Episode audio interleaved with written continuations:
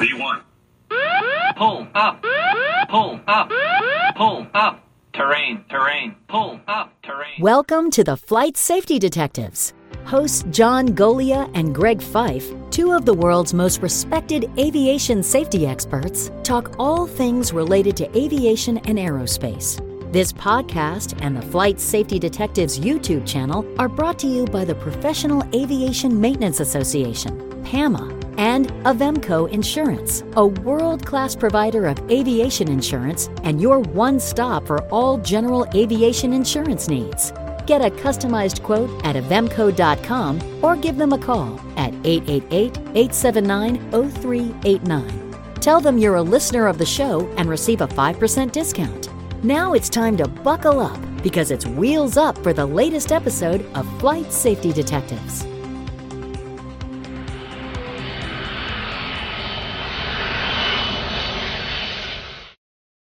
Well, good morning, Todd. How Good morning to you. how are you today? Well, I'm doing just fine. Well, you know, today uh, we got an interesting uh, airplane incident to talk about. You know, I, I think I said it on a previous show that uh, how much work has to go into finding accidents to make these shows meaningful. And sometimes you come across some really interesting ones, and sometimes you come across things that you think are one ofs. And uh, in looking through this one, I thought it was a one of because it involves a suicide, uh, not of the pilot, but of a passenger on the airplane. And uh, and we'll talk about that more in a minute. But it's it's a little different than what we normally talk about. And I thought that uh, we'd give some thought to some people uh, about what they do in the normal course of their their uh, operations, and it, it covers both 91 and 135. It's not likely it'll cover a 121, but because uh, it has to be an unpressurized airplane. But we'll talk about that. And uh, so we have an accident from 2000, so pre 9/11. Keep that in mind because that's might be important. Uh, and that's happened in California, so Pacific time 520 Pacific time. We have a de Havilland DHC 6 operated by a corporation in California. And it was being run, it's one of many airplanes. I actually know this operation, but it's actually one of several airplanes that they own. And they run a regular scheduled service flying their employees around not only to California and up uh, to Washington State, I believe, but I know they go to Denver, I think Houston, someplace in Texas anyway. And they run them all day long, just like a schedule, back and forth, back and forth, back and forth uh, to San Jose. So on this particular day, this airplane uh,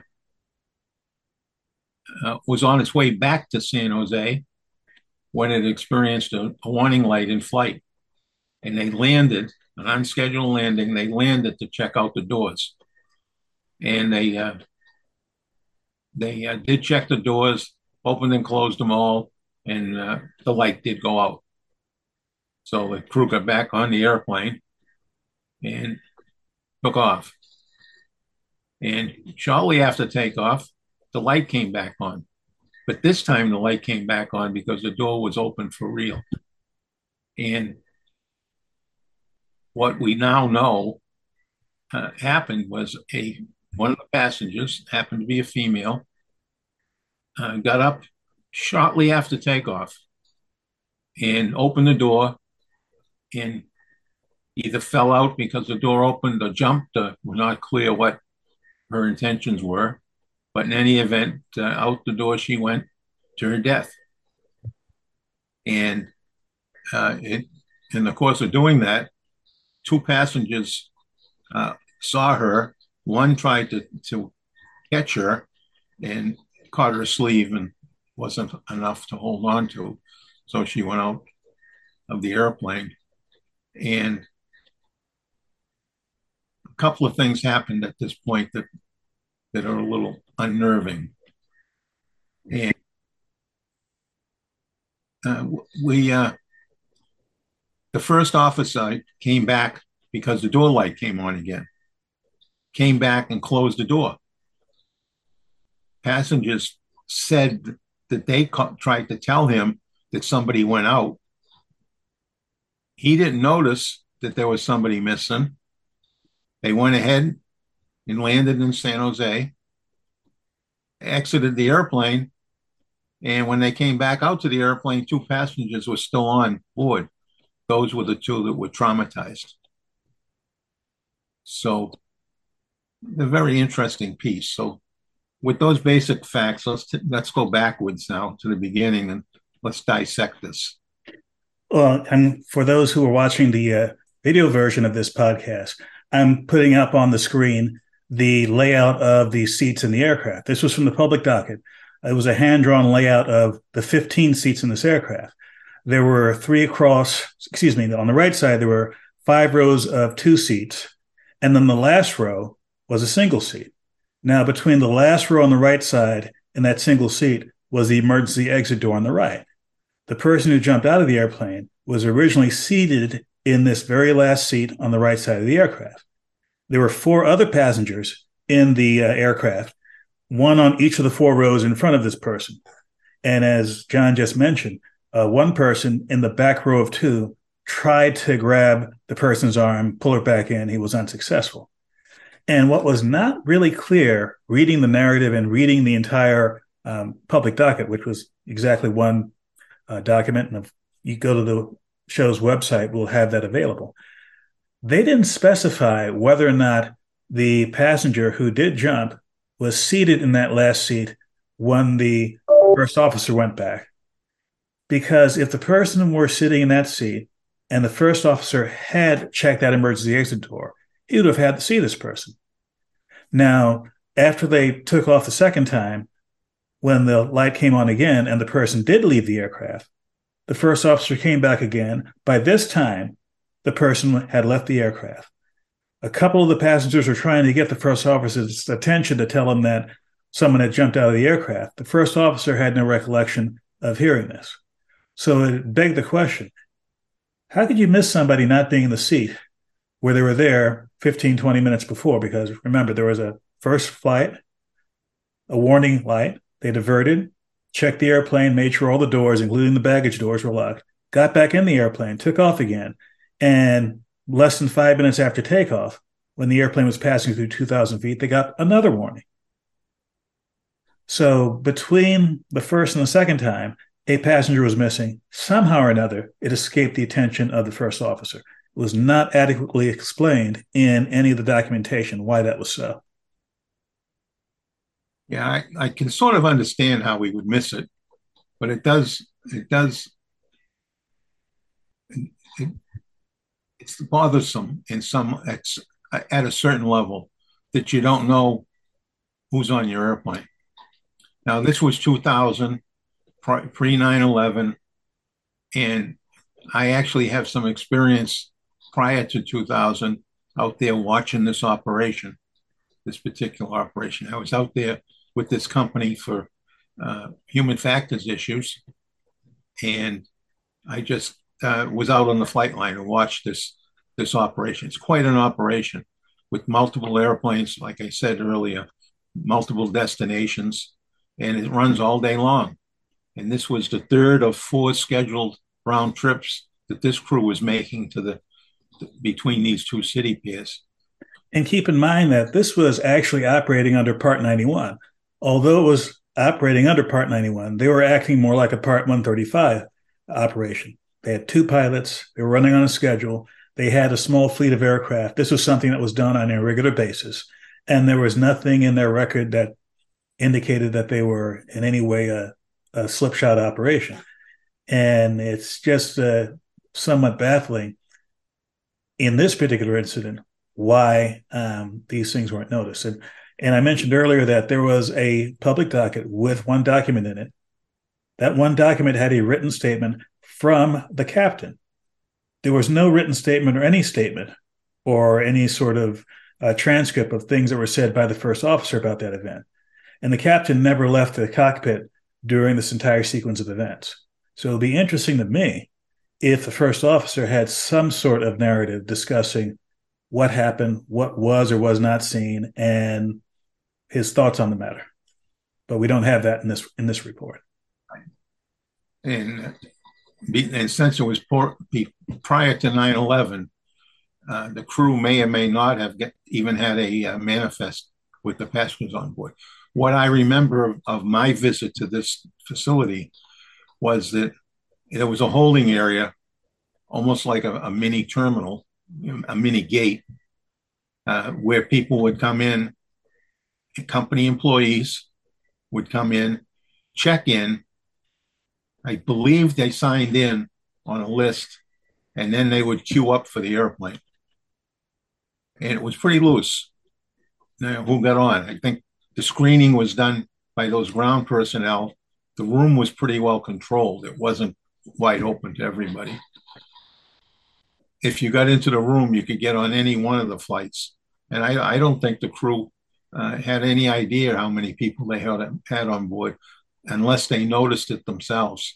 I don't think there was anything given to them as such. Uh, they probably didn't even do the weight and balance. It was probably done by somebody else. And it was since there was only five people on the airplane, that wasn't going to be an issue. And, and one question that might be that was in my mind is: Is it possible that the company would have known uh, that this person was prone to suicide? Well, what we do know from the investigation and from other uh, from the media and elsewhere, this was a young woman, I believe she was 29, had been working for this corporation in one of the European offices for a number of years had just immigrated to the United States about six weeks before.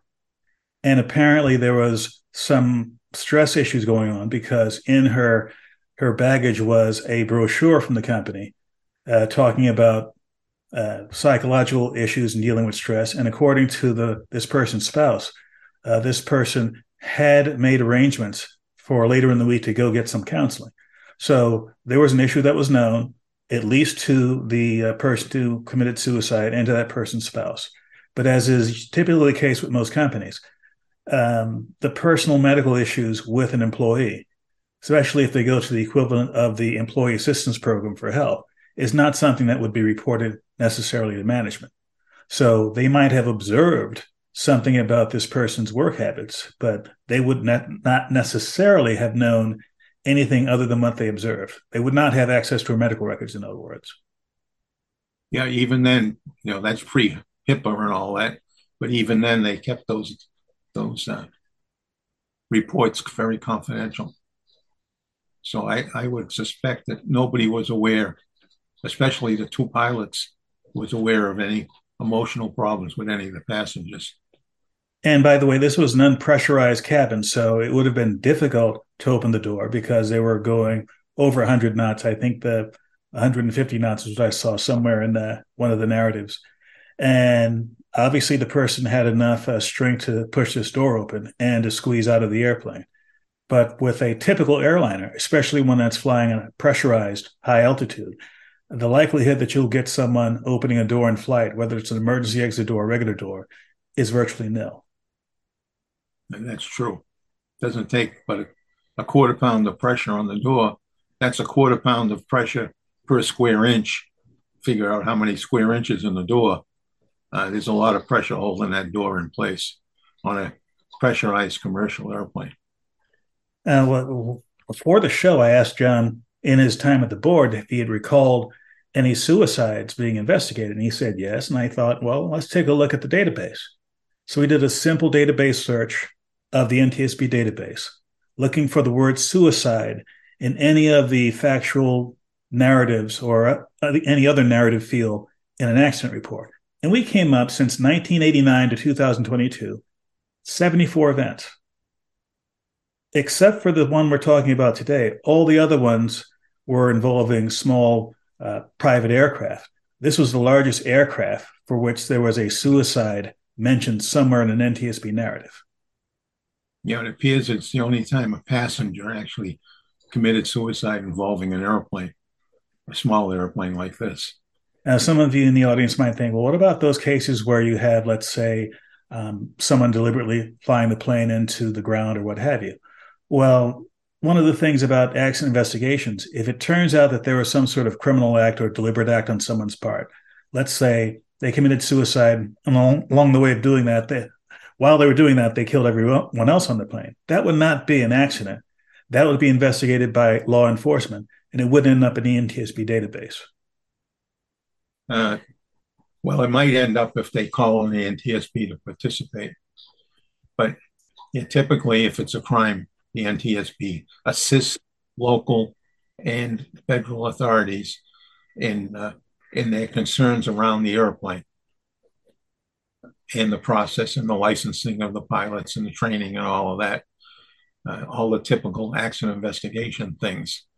But then it's turned over to the appropriate authorities and they deal with it. So a lot different than uh, an accident report. Although they still find their way into the into the docket, as you you mentioned, seventies, somewhat seventy four of them uh, that we went through, but not one of them included a, passenger committing suicide. It was always the the uh, the person in command of the airplane.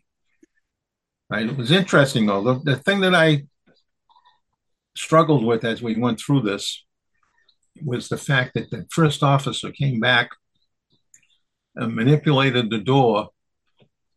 Now, if the door was open when they, those two passengers said something to him, you can understand it's too noisy.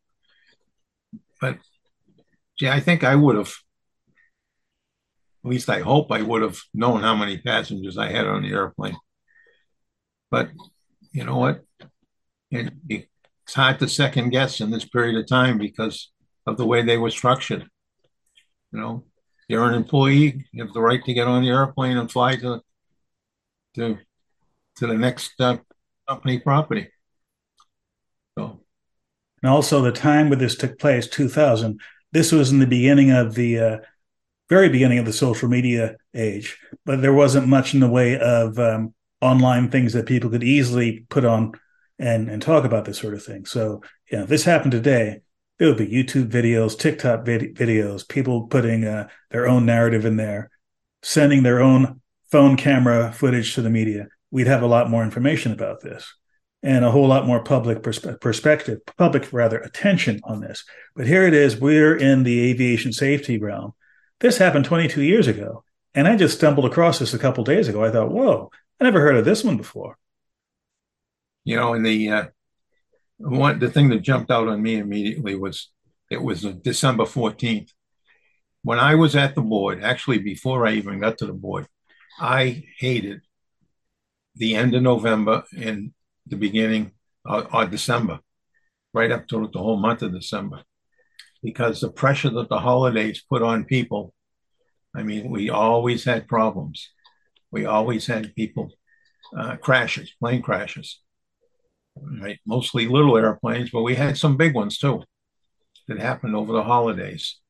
And uh, I, that was always uh, painful.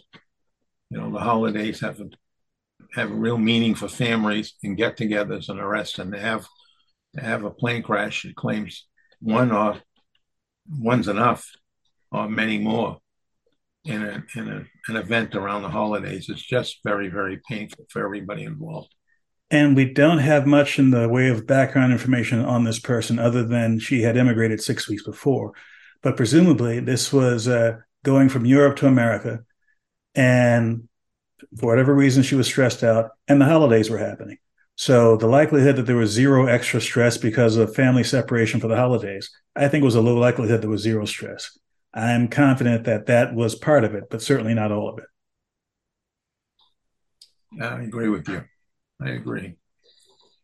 Well, it, it just begs all the pilots out there that, that are flying people around. You, it, you won't have exactly these circumstances today because of uh, the requirements uh, to know who's on your airplane in, a, in an event like this. If you don't get your own Cessna, you should know who's on your airplane and, and pay attention to them. You know, we are our brother's keeper. We all should be looking after one another, especially if they're close to you. So it's uh, behoves all of us to pay attention. You know, flying has risk associated with it, and this is one risk that uh, none of us saw coming. Right. And we got to pay attention. We got to keep our heads screwed on properly. All right, Todd, I'll I'll uh, give you the last word.